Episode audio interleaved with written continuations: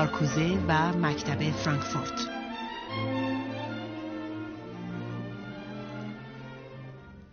بحرانهای اقتصادی که در فاصله دو جنگ جهانی بیشتر جوامع غربی را تحت فشار قرار داد بقیده اکثر مارکسیستای آن زمان مقدمه فروپاشی نظام سرمایه داری بود که همواره در نظریه مارکسیستی پیش بینی شده بود. ولی اگرچه بر اساس نظریه مارکسیستی این شرایط الزاما میبایست به استقرار کمونیسم بیانجامد در هیچ یک از جوامع غربی نظام کمونیستی بر سر کار نیامد. در عوض نظامی که پس از این بحران ها در چند کشور به وجود آمد فاشیست بود. بعضی از مارکسیستها به قدری از این رویداد سرخورده و دلسر شدند که به کلی مارکسیسم را رها کردند. گروهی دیگر به رغم این شواهد تاریخی به هیچ وجه حاضر به تردید و چون و چرا در آن نظریه نشدند.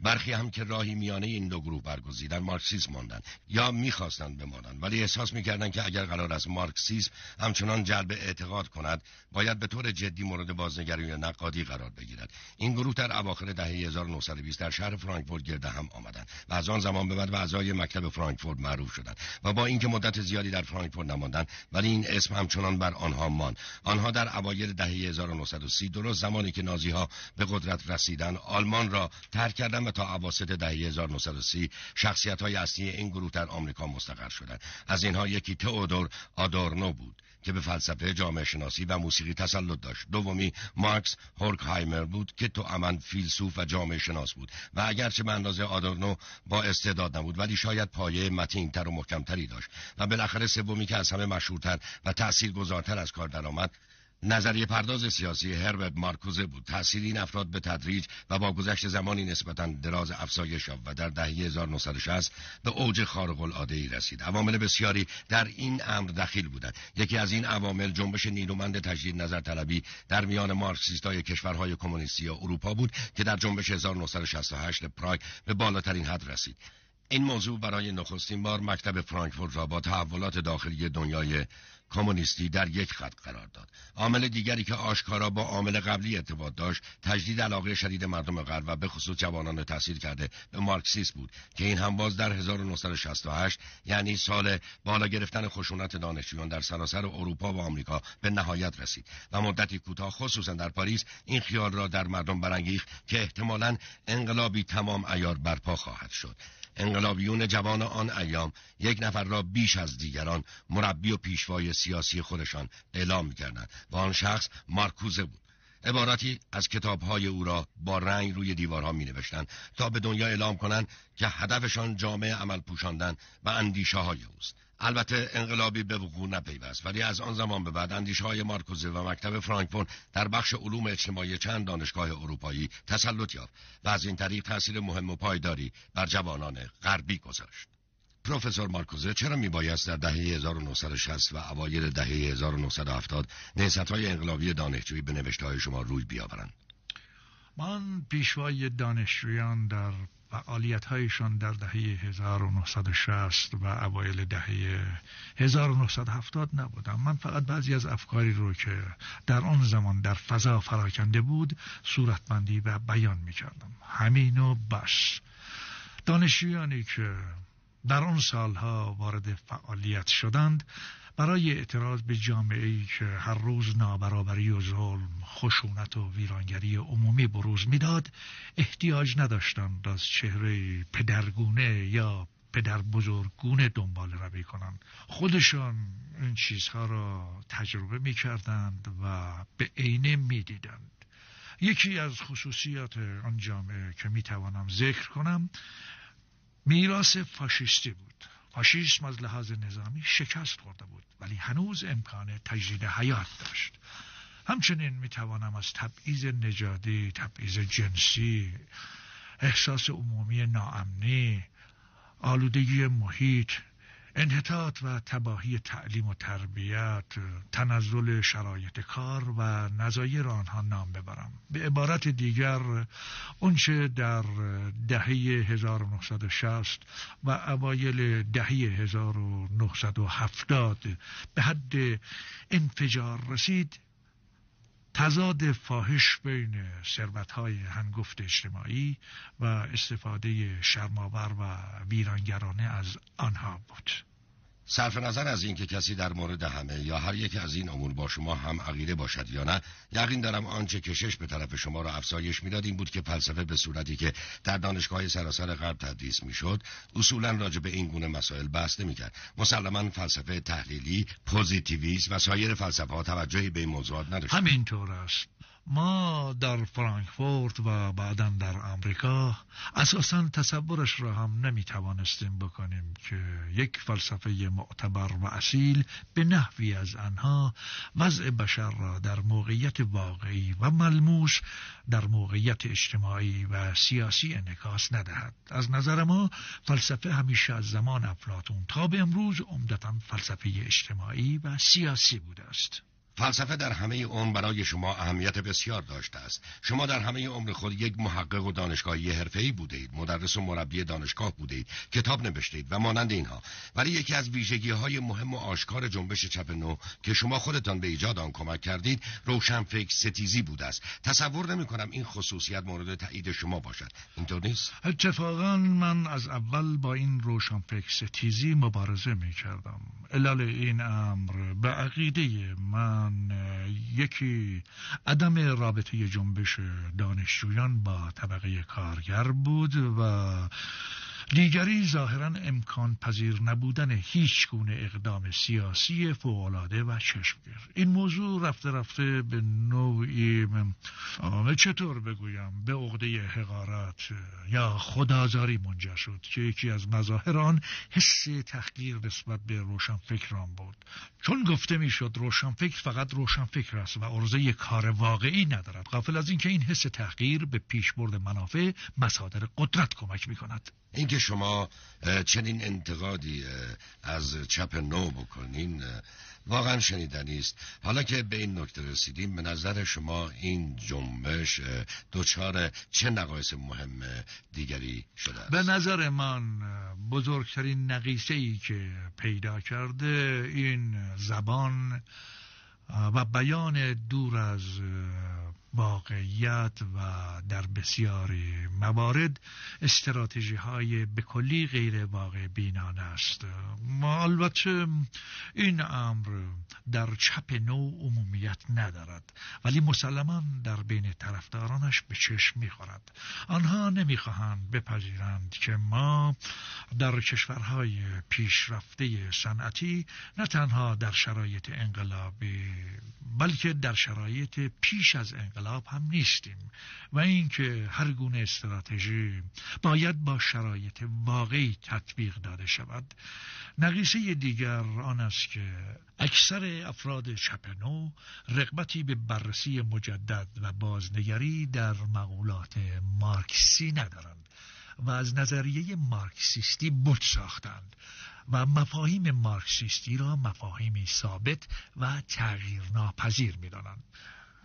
به جای این عاقبت آگاه شوند که مفاهیم متعلق به مارس مفاهیم دیالکتیکی و تاریخی هستند که لزوما تکرار شدنی نیستند و باید مطابق با تغییرات جامعه از نو بررسی و ارزیابی شوند این مفاهیم را مقولاتی شیعیت یافته و عینی تلقی می‌کنند. باید بگویم شنیدن چنین سخنانی از زبان شما حقیقتا فرح بخش است و نشان می‌دهد بعد از اینکه کسانی که خودشان را پیرو شما می‌دانند و به جای نواهای شما هستند کنار گذاشتن شما هنوز خودتان به فکر کردن ادامه می‌دهید من به قدر کافی خب شما بدون معطلی ما را آوردید سر علت وجودی مکتب فرانکفورت یعنی بررسی و ارزیابی مجدد مفاهیم مارکسیستی.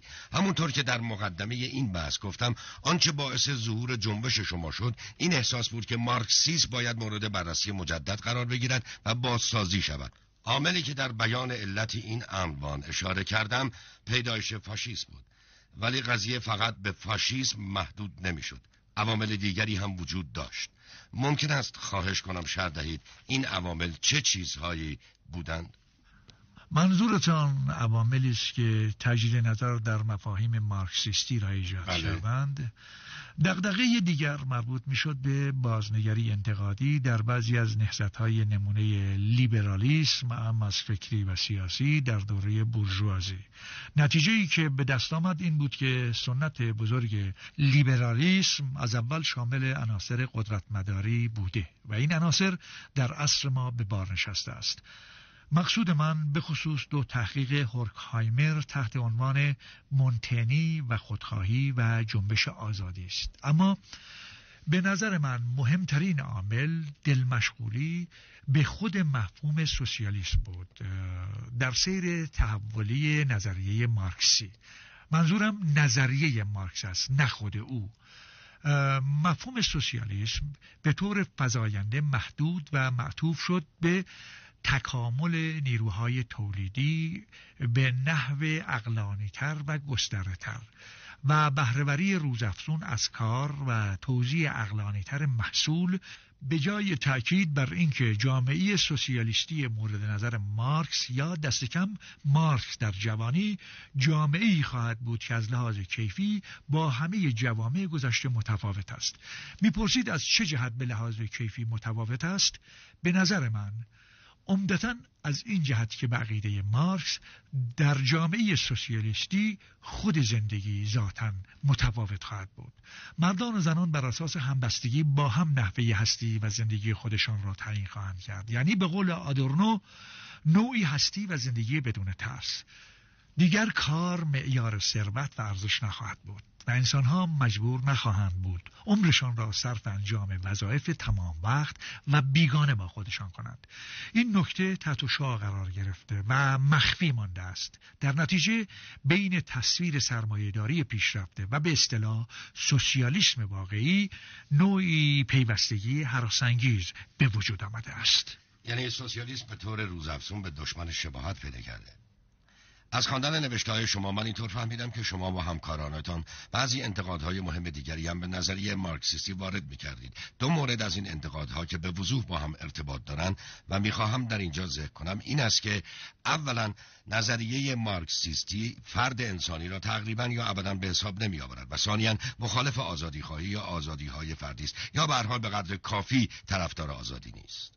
مارکس به مسئله فرد و فردیت چندان توجهی نداشت و نمی بایست هم داشته باشد. زیرا در عصر او صرف وجود پرولتاریا اون طبقه اون طبقه را به طبقه بالقوه انقلابی مبدل می کرد از آن زمان تا کنون اوضاع فرق کرده. امروزه مسئله به این صورت در آمده که نام پرولتاریا را تا چه حد هنوز می شود به طبقه کنونی کارگر در کشورهای پیشرفته صنعتی اطلاق کرد. احزاب کمونیسم اروپایی این مفهوم را به کلی کنار گذاشتند. ماجرا این بوده که احتمالا حتی اکثریت جمعیت وسیعا در نظام موجود سرمایهداری جذب شده است. دیگر اینطور نیست که طبقه متشکل کارگر چیزی جز زنجیر اسارت نداشته باشد که از دست بدهد. امروز بسیاری چیزها دارد که از دست بدهد. و این تغییر نه تنها در سطح مادی بلکه در سطح روانی هم رخ داده است. آگاهی جمعیت وابسته تغییر کرده است. چشمگیرتر از همه این است که ببینیم تشکیلات قدرت حاکمه تا چه حد امروز قادر است نه تنها آگاهی بلکه همچنین ناخودآگاهی و نیمه آگاهی فرد را دستکاری اداره و کنترل کند. به همین جهت بود که دوستان من در مکتب فرانکفورت روانشناسی را یکی از شاخه های اصلی دانش می دانستند و معتقد بودند که روانشناسی باید در نظریه مارکسی ادغام شود. البته نه اینکه جای نظریه مارکسی را بگیرد بلکه در داخل آن برود. شما خودتان در نوشته هایتان کوشش فراوان کردید که فرویدیسم را با مارکسیسم تلفیق کنید. ولی هستند کسانی که می‌گویند این کار شدنی نیست و این دو شکل تبیین یا سببگویی با هم منافات دارند. به بیان ساده نظریه مارکسیستی سطح فن و تکنیک را جایگاه تبیین نهایی احوال امور انسانی می داند. مطابق آن نظریه میزان توسعه ابزار تولید در هر جامعه و هر مقطع زمانی نحوه شکلگیری طبقات را معین می کند و آنچه مارکسیستا با آن روبنا می‌گویند بر این اساس رشد می کند یعنی ایدئولوژی ها، مذاهب، فلسفه، هنر و انواع نهادها از قبیل نظام های اخلاقی و حقوقی و غیره. ولی به عقیده فروید تبیین نهایی احوال و امور انسانی یک سر خصلت دیگری دارد و جایگاه آن در سطح احساسات و عواطف و خواستها و ترسها و غیره تولید تعارض می کند و بیشتر انرژی روانی ما یعنی انگیزه های ناخداگاهی که سبب انگیزش ما در سراسر زندگی می شوند زاییده آن تعارض هاست بر اساس این نظریه بخش اعظم آنچه مارکسیستا با آن روبنا می‌گویند در واقع محتوای سرکوب شده روان است که بیرون ریخته و جنبه خارجی پیدا کرده است. پس ملاحظه می‌کنین که این دو تبعین نه تنها با هم تفاوت دارند بلکه اساسا دو تبعین نوعا متفاوت از یک پدیده هستند. بنابراین شما چطور می‌توانید آنها را در نظریه واحد با هم تلفیق کنین؟ آنها را به آسانی می‌توان با هم تلفیق کرد و به احتمال قوی پیوندی خوشایند و نیک است. به نظر من مارکسیسم و فرویدیسم دو تعبیر از دو سطح مختلف یک کل واحد یا یک کلیت هستند. و انگیزه های نخستین انگیزه های ناخداگاه نخستینی که فروید از آنها سخن گفته است یعنی انرژی شهوی و انرژی ویرانگر اروس و تاناتوس یا مرگ غریزه حیات و غریزه مرگ در چارچوب اجتماعی مشخصی رشد می کنند که به راه های گوناگون مظاهر آنها را تحت نظم و قاعده در می آورد.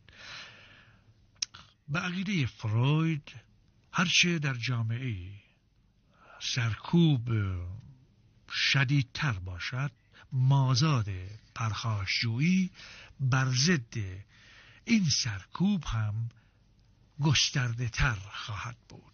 از طرف دیگر از آنجا که بقیده فروید سرکوب به نسبت پیشرفت تمدن به ناچار زیادتر می شود مازاد پرخاشجویی و خشونت هم به موازات آن به مقیاس وسیعتری بروز می کند. به عبارت دیگر هرچه تمدن بیشتر پیشرفت کند ویرانگری هم اعم از نابود کردن خود یا دیگران بیشتر گسترش می‌یابد. به نظر من این فرضیه آنچه را امروز در جامعه میگذرد بسیار خوب تبیین می کند. بعضی از کسانی که بحث ما را پیگیری می‌کردند یقینا در اینجا فکری به ذهنشان خطور خواهد کرد فهرستی که شما از نقایص نظریه مارکسیستی ذکر کردین حقیقتا وحشتناک است. پیش بینی نکردن موقعیت سرمایهداری و در نتیجه برافتادن و از دور خارج شدن مفهوم پرولتاریا عنصر ضد آزادی های فردی در مارکسیسم و بالاخره فقدان هر گونه نظریه درباره فرد. از این گذشته تاکید کردید که نظریه های جدیدتری مانند فرویدیسم حتما باید در اندیشه امروزی به حساب گرفته شود. چون پس از مارکس به صحنه آمدن و بنابراین امکان نداشته در نگرش او گنجانده شوند. با توجه به این نکات خیلی از مردم از خودشان خواهند پرسید چرا شما و اعضای دیگر مکتب فرانکفورت همچنان مارکسیسم ماندید یا می‌خواهید بمانید؟ وقتی نظریه این همه خطا دارد فایده چسبیدن به آن چیست؟ چرا فکرتان را یکسر از قید آن نجات نمی‌دهید و از نو به واقعیت نگاه نمی‌کنید؟ جواب ساده است چون بقیده من خود این نظریه ابطال نشده است. قضیه این است که بعضی از مفاهیم مربوط به نظریه مارکسی چنان که گفتم میبایست مجددا بررسی شوم. ولی این چیزی نیست که از بیرون وارد نظریه مارکسیستی شده باشد. چیزی است که خود نظریه مارکسیستی چون نظریه تاریخی و دیالکتیکی است مستلزم آن است. مفاهیم مهم و قاطعی در مارکس وجود دارد که سیر تحولی سرمایهداری صحتشان را تایید کرده است و من به آسانی می توانم این مفاهیم را برای شما فهرست کنم. از جمله تمرکز قدرت اقتصادی ترکیب قدرت اقتصادی با قدرت سیاسی مداخله روسافزون دولت در اقتصاد کاهش میزان سود و نیاز به توسل به سیاست های نو امپریالیستی برای ایجاد بازارهای جدید امکان انباشت گسترده تر سرمایه و نظایر اینها. این فهرست در خور توجه است و چیزهای بسیاری به نفع نظریه مارکسی به ما می‌گوید. دلم می‌خواست با شما بر سر همه این موضوعات مباحثه می‌کردم ولی چرا؟ متاسفانه نمی‌توانم. چون هدف این برنامه این است که نظرات شما را درباره دامنه وسیع از موضوعات بدانیم. با وجود این نمی‌توانم از گفته های شما به کلی بگذرم چون با نتایج آنها یکسر مخالفم. شما می‌گویید که تمرکز روزافزون قدرت اقتصادی وجود داشته است. ولی آیا تصدیق نمی‌کنید که در نتیجه ایجاد شرکت های سهامی عام مالکیت سرمایه امروزه بیش از گذشته پخش شده است؟ یا از ترکیب قدرت اقتصادی با قدرت سیاسی سخن گفتین؟ درست است. ولی آنچه لاعقل در دموکراسی های غربی رخ داده این است که بزرگترین سهم در تصمیم گیری ها به طور کلی هم در اقتصاد و هم در حکومت به نمایندگان سیاسی مردم تعلق گرفته که مستقیما انتخاب می شود.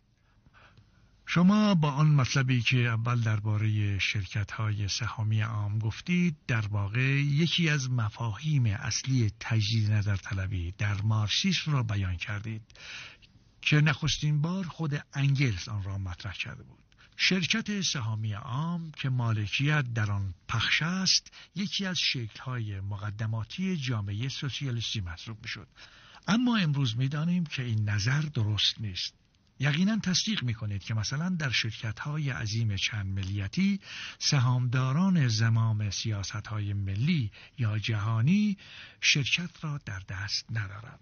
مالکیت به تنهایی مهم نیست. آنچه اهمیت قطعی و تعیین کننده دارد این است که مهار نیروهای تولیدی به دست کیست اما در مورد دولت و نقش سیاست نداران آیا شما واقعا معتقدید که سیاست نداران خودشان به تنهایی به عنوان افراد آزاد تصمیم می‌گیرند؟ آیا هیچ بستگی و پیوندی بین سیاستگزاران و قدرت‌های بزرگ اقتصادی در جامعه وجود ندارد؟ من به شما اطمینان می دهم که سیاستمداران تحت سلطه منافع اقتصادی خصوصی نیستند. ولی افسوس که فعلا باید از این مسائل بگذریم. و برگردیم به مکتب فرانکفورت. من من من در مقدمه بحث از دو سه نفر از اعضا نام بردم. بجاست بجاز کمی بیشتر درباره خصوصیات فردی آنها از زبان شما بشنویم. چون شما همدیگر را خیلی خوب میشناختید. مدیریت مؤسسه را هورمهایمر به عهده داشت که از طرفی فیلسوف و جامعه شناسی کاملا آموزش دیده و مطلع بود. و از طرفی دیگر اعجوبه در امور مالی که پایه و اساس مادی مؤسسه را نه تنها در آلمان بلکه بعدها در آمریکا هم بسیار خوب سرپرستی می کرد و آدم درخشانی بود هیچ چیزی در مجله های مؤسسه حتی بعدها بدون مذاکره قبلی با او و همچنین با سایر همکاران نوشته نمی‌شد. آدورنو نابغه بود. می‌گویم نابغه چون هیچ کس دیگری را مثل او ندیدم که همانطور که خودتان هم اشاره کردید به فلسفه و جامعه شناسی و روان شناسی و موسیقی و هر چیزی اینقدر یکسان تسلط داشته باشد. وقتی صحبت می‌کرد حرفهایش را می‌شد بدون هیچ تغییری چاپ کرد.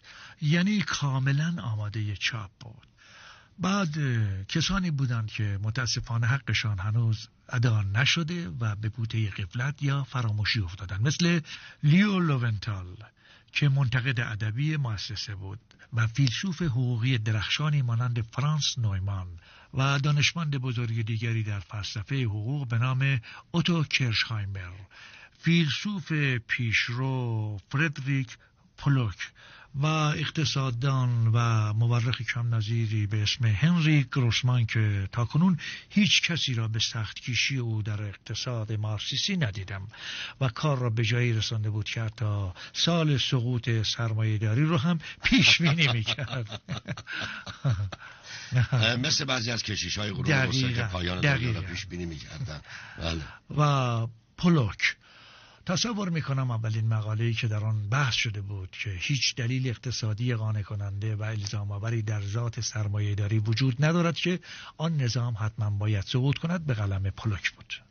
یکی از موضوعاتی که همه شما به عنوان یک گروه در اواخر دهه 20 و قطعا در اوایل دهه سی به ایجاد آن کمک کردید تغییر محل تأکید از نوشته های دوران پختگی مارکس با آثار ایام جوانی او بود. یعنی آثاری که تحت تأثیر مستقیمتر هگل نوشته بود. یکی از ثمرات این کار شما توجه و علاقه ممتد از آن زمان تا به حال به مفهوم بیگانگی بوده است که تصور می‌کنم به معنای امروزیش به دست هگل وضع شد و بعد مارکس همان کلمه را گرفت و دلالت و اهمیت جدیدی به آن داد. پس از آن زمان در دوره بیش از پنجاه سال مفهوم بیگانگی تقریبا به کلی از اندیشه غرب بیرون رفت. چون شما در مکتب فرانکفورت در بازگرداندن آن مؤثر و دخیل بودید جالب است که ملاحظات و حرفهای خود شما را درباره آن بشنویم. داستان بسیار پیچیده است. مارکس معتقد بود که بیگانگی مفهومی اجتماعی اقتصادی است. و معنای آن به طور خلاصه و البته ناپرداخته این است که در نظام سرمایهداری زنان و مردان نمی توانند در کارهایشان قوای انسانی فردی و نیازهایشان را به فعلیت برسانند. و این ناکامی معلول شیوه تولید سرمایه است. و جز با تغییر بنیادی آن شیوه درمان پذیر نیست. ولی ولی امروزه مفهوم بیگانگی به قدری گسترش داده شده که مضمون اصلی آن تقریبا به طور کامل از یاد رفته و به انواع و اقسام گرفتاری های روانی اطلاق می شود قافل از این که هر گرفتاری و مشکلی که مثلا کسی با دوست خود یا سایر افراد دارد ضرورتا معلول شیوه تولید سرمایهداری نیست. به عبارت دیگر فکر می‌کنین مفهوم به ابتزال کشیده به ابتزال کشیده شده و باید برگردد به وضع اصلی و درست شود. برای اینکه با در نظر گرفتن معنایی که در اصل داشته هنوز دارای اهمیت بله بنیادی اهمیت بنیادی. تا اینجا نفیان صحبت کرده ایم درباره اینکه مکتب فرانکفورت با چه چیزهایی مخالف بود. درباره نقد آن از مارکسیسم صحبت کرده ایم و به طور ضمنی راجع به انتقادات آن از نظام سرمایهداری سخن گفتیم. مکتب فرانکفورت موافق و طرفدار چه چیزایی بود. خب بهتر است از ساده ترین آنها شروع کنیم. یکی از موثرترین خدمات مثبت مکتب فرانکفورت پیش بینی و فهم فاشیسم از لحاظ ارتباط درونی و ذاتی آن با سرمایه داری بود. دوم و آن چیزی که بقیده خود هورکهایمر فصل ممیز و وش امتیاز مکتب محسوب می‌شد برخورد بین رشته با مشکلات بزرگ اجتماعی و سیاسی عصر ما بود. یعنی پشت سر گذاشتن مرزهای دانشگاهی تقسیم کار و استفاده از جامعه شناسی، روانشناسی و فلسفه برای درک و فهم مشکلات عصر. و همچنین به نظر من جالبترین نقش آن تلاش در جهت پاسخگویی به این سوال بود که چه عیبی در تمدن غرب پیدا شده که درست در اوج پیشرفت های فنی شاهد نفی پیشرفت بشر هستیم.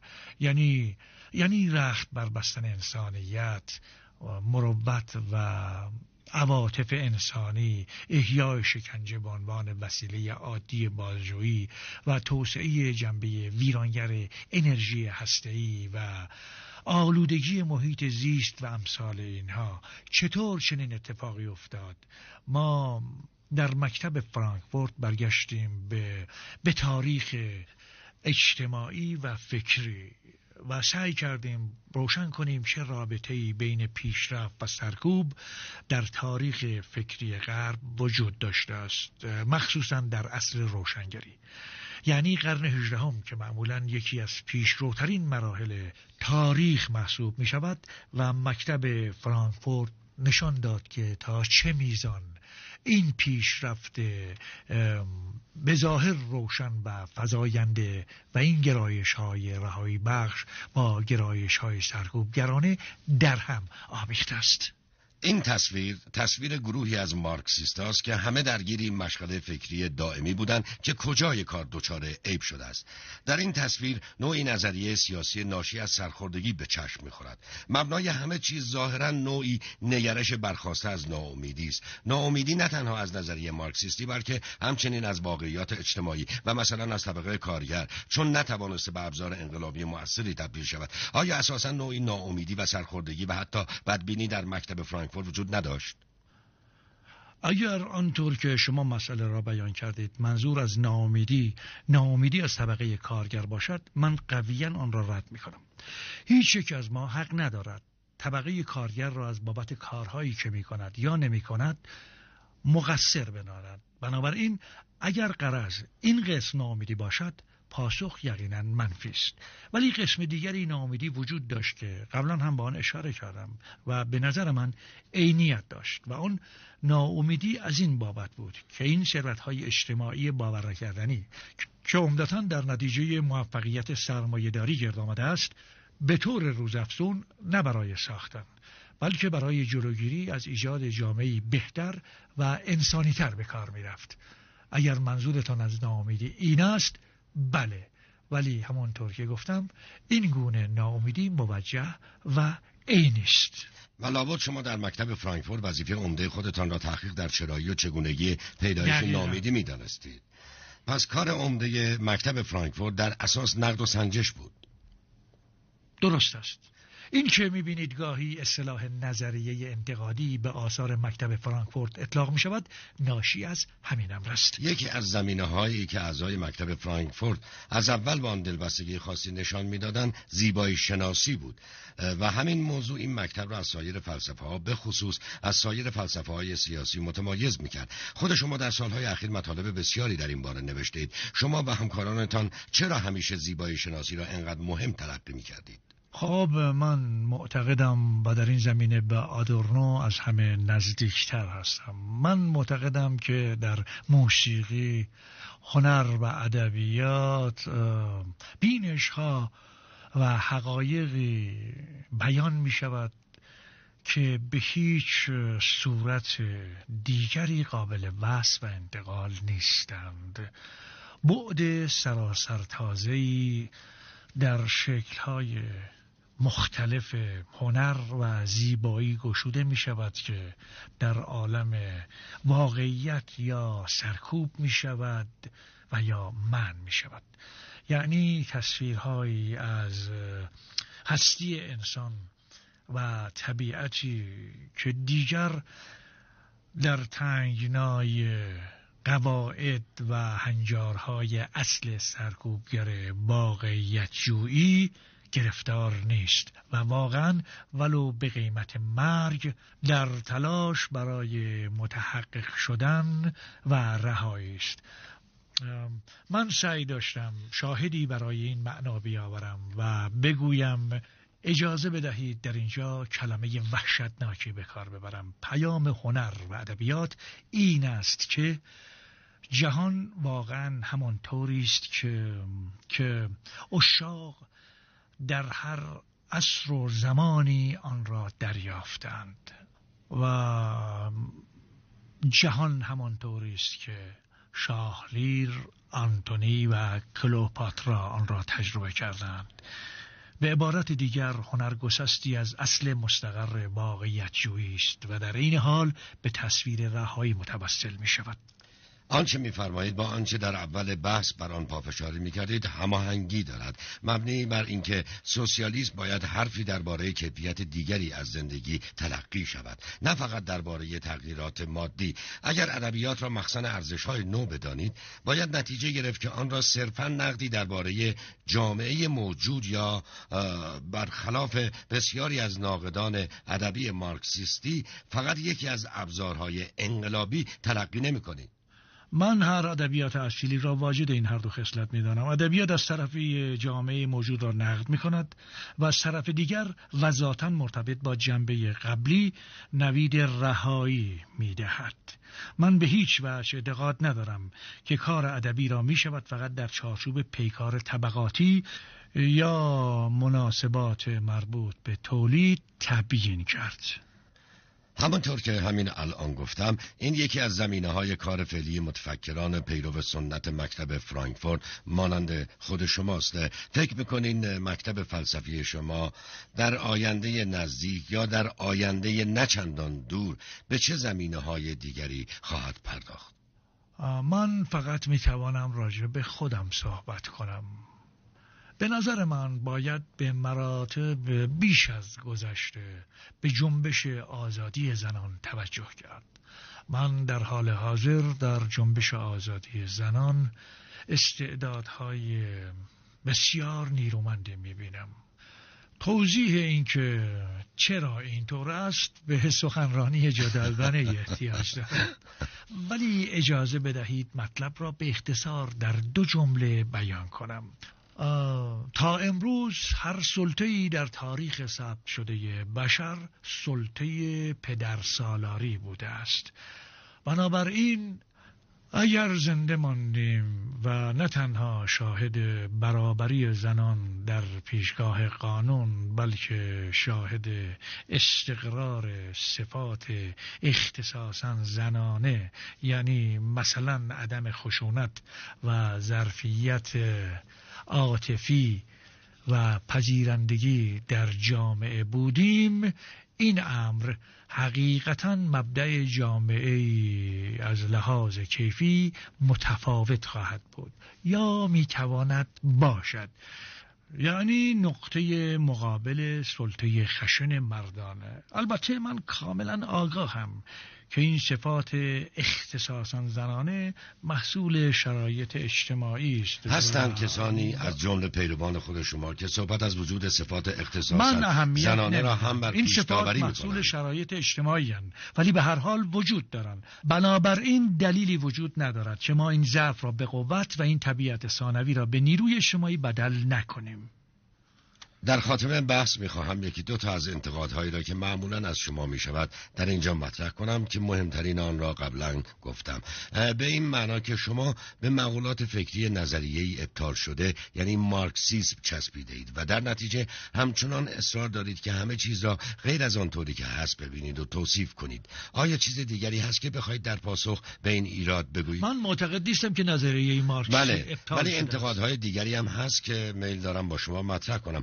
غالبا گفته می شود که جنبش چپ نو نخبه گراست. گفته می شود که چپ نو متشکل از گروه های کوچکی مرکب از ادهی روشنفکر عمدتا متعلق به طبقه متوسط و اغلب خود ستا. و همونطور که خودتان هم تصدیق کردید بیگانه با طبقه کارگر است که خودشان را پیشتاز انقلاب می‌دانند. گفته می شود که بخش اعظم چپ نو تابع سلیقه روز است و از طبقه حقیقی کارگر جدا شده که در اصل بنا بود قرض و قایت کل جنبش باشد. من به هر حال صفت نخبگرا را رد می کنم و معتقدم که این کلمه مبین خدازاری ادهی در چپ نوست. آنچه وجود دارد نخبگرایی نیست. ما گروه های کوچکی هستیم که به نظر من بهتر است به آنها گروه های کاتالیزور یا شتاب دهنده گفت. یعنی گروه هایی که به دلیل امتیازات یا تحصیلات یا آموزشی که از آن برخوردار بودند هوش، عقل و نظریاتشان را عمدتا فرایند مادی تولید پرورش می‌دهند. این مسئله با دستور علاج نمی شود فقط در ضمن خود جریان دگرگونی علاج می شود به علاوه من هیچ وقت نگفتم که این گروه های کاتالیزور ممکن است جای طبقه کارگر را به عنوان عامل انقلاب بگیرند. اینها گروه های آموزشی هستند که کارشان عمدتا ولی نه منحصرا آموزش سیاسی است. تکلیفشان عمدتا پر پرورش آگاهی و خونسا کردن اداره و کنترل آگاهی از ناحیه تشکیلات مستقر قدرت و نشان دادن امکان دگرگونی از لحاظ عملی و نظری است. ولی قدر مسلم این است که این گروه ها جانشینی برای خود طبقه کارگر نیستند. و اما در مورد نکته دوم که مطرح کردید یعنی مسئله زبان. بدانید تا حد زیادی اجازه بدهید صحبت شما را قطع کنم پروفسور مارکوزه. این چیزی بود که من قبل از اینکه برای اجرای این برنامه آماده شویم خدمتتان عرض کردم. پس اجازه بدهید دوباره آن را تکرار کنم تا بینندگان هم از آن مطلع شوند. موضوع این است که خب شاید آنچه می‌گویم انتقادی پیش و پا افتاده جلوه کند ولی واقعا پیش و پا افتاده نیست. و آن اینکه مطالعه بسیاری از نوشته های مکتب فرانکفورت نه فقط دشوار بلکه معمولا مقلق و گاهی حتی غیر قابل فهم است. صمیمانه عذرخواهی می‌کنم که بگویم نوشته های شما هم همینطور هستند. مثلا آدورنو رو در نظر بگیرید. می‌بینیم که اصلا نمی‌شود آثار او را خواند. این این بقیده من بین افکاری که مکتب فرانکفورت سعی در تبلیغ آن داشت و مردمی که می‌خواست این افکار را با آنها ابلاغ کند مانع عظیمی به وجود میآورد. بنابراین این ایراد مهمی است و مهمتر هم می‌شود وقتی می‌بینیم کسانی که فلسفه های دیگری به جای افکار مکتب فرانکفورت ارائه می‌دهند نویسندگانی تواناتر و بهترند. مثلا در فلسفه لغت یا تحلیل زبان سنتی برای روشننویسی و حتی نکته سنجی و ظرافت وجود دارد. مانند برتران راسل که برنده جایزه نوبل در ادبیات شد یا ژان پل که معروفترین شاعر اگزیستانسیالیسم است. بنابراین وقتی کسی فلسفه اگزیستانسیالیسم یا فلسفه زبان را می‌خواند به احتمال قوی با نسلی روبروست که از حیث نسل بودن ممتاز است. خب عمدتا از هایدگر نام نبردم چون او با منظور من جور در نمیآید.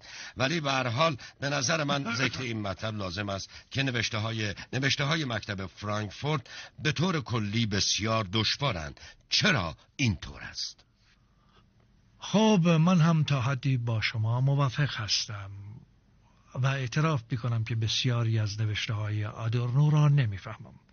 ولی میل دارم لاقل چند کلمه ای درباره آنچه خود او در توجیه این هم گفته بگویم. بقیده او موضوع این است که زبان و نصر عادی هر قدر هم که ظریف و عالمانه باشد آنچنان در هر گوشه و کنار آکنده از تأثیر دستگاه است و آنقدر سلطه و دستگاری های اعمال شده در مورد فرد از طرف تشکیلات قدرت را منعکس می کند که برای خونسا کردن این جریان مجبورید در زبانی که به کار می‌برید نشان دهید که رابطه خودتان را با همرنگان جماعت قطع کرده اید. سعی برای رساندن و فهماندن این قطع رابطه از طریق نحو و دستور زبان و واژگان و حتی نقطه گذاری از همین امر سرچشمه می‌گیرد. و اما تنها چیزی که خود من می‌توانم بگویم این است که هر گونه شتاب زدگی برای عام فهم کردن مشکلات پیشیده و وحشتناک امروز هم به همان ترتیب خطرناک است. در پایان این بحث پروفسور مارکوزه میل دارم. اگر اجازه بدهید سوالی خصوصی از شما بکنم. تجربه‌ای که شما داشته اید برای کمتر کسی در تاریخ حاصل شده است. شما یک عمر و عمری طولانی مرد دانشگاهی و محققی بودید که فقط حلقه ای کوچک از از شاگردان و خوانندگان نسبتا متخصص مقاله ها و کتاب هایتان را می شناختند و بعد و بعد ناگهان در پیری وقتی نزدیک به هفتاد سال داشتید تقریبا می‌توان گفت یک شبه شهرت عالمگیر پیدا کردید. این عجیب ترین چیزی است که امکان دارد برای کسی اتفاق بیفتد. چه احساسی در این باره داشتید؟ خب از طرفی بسیار خوشحال شدم ولی از طرف دیگر می‌دیدم استحقاق را ندارم. اگر این دیگر پایان بحث است می‌خواهم قدری با گستاخی به سخنانم خاتمه بدهم. ولی نه گستاخی هم نیست.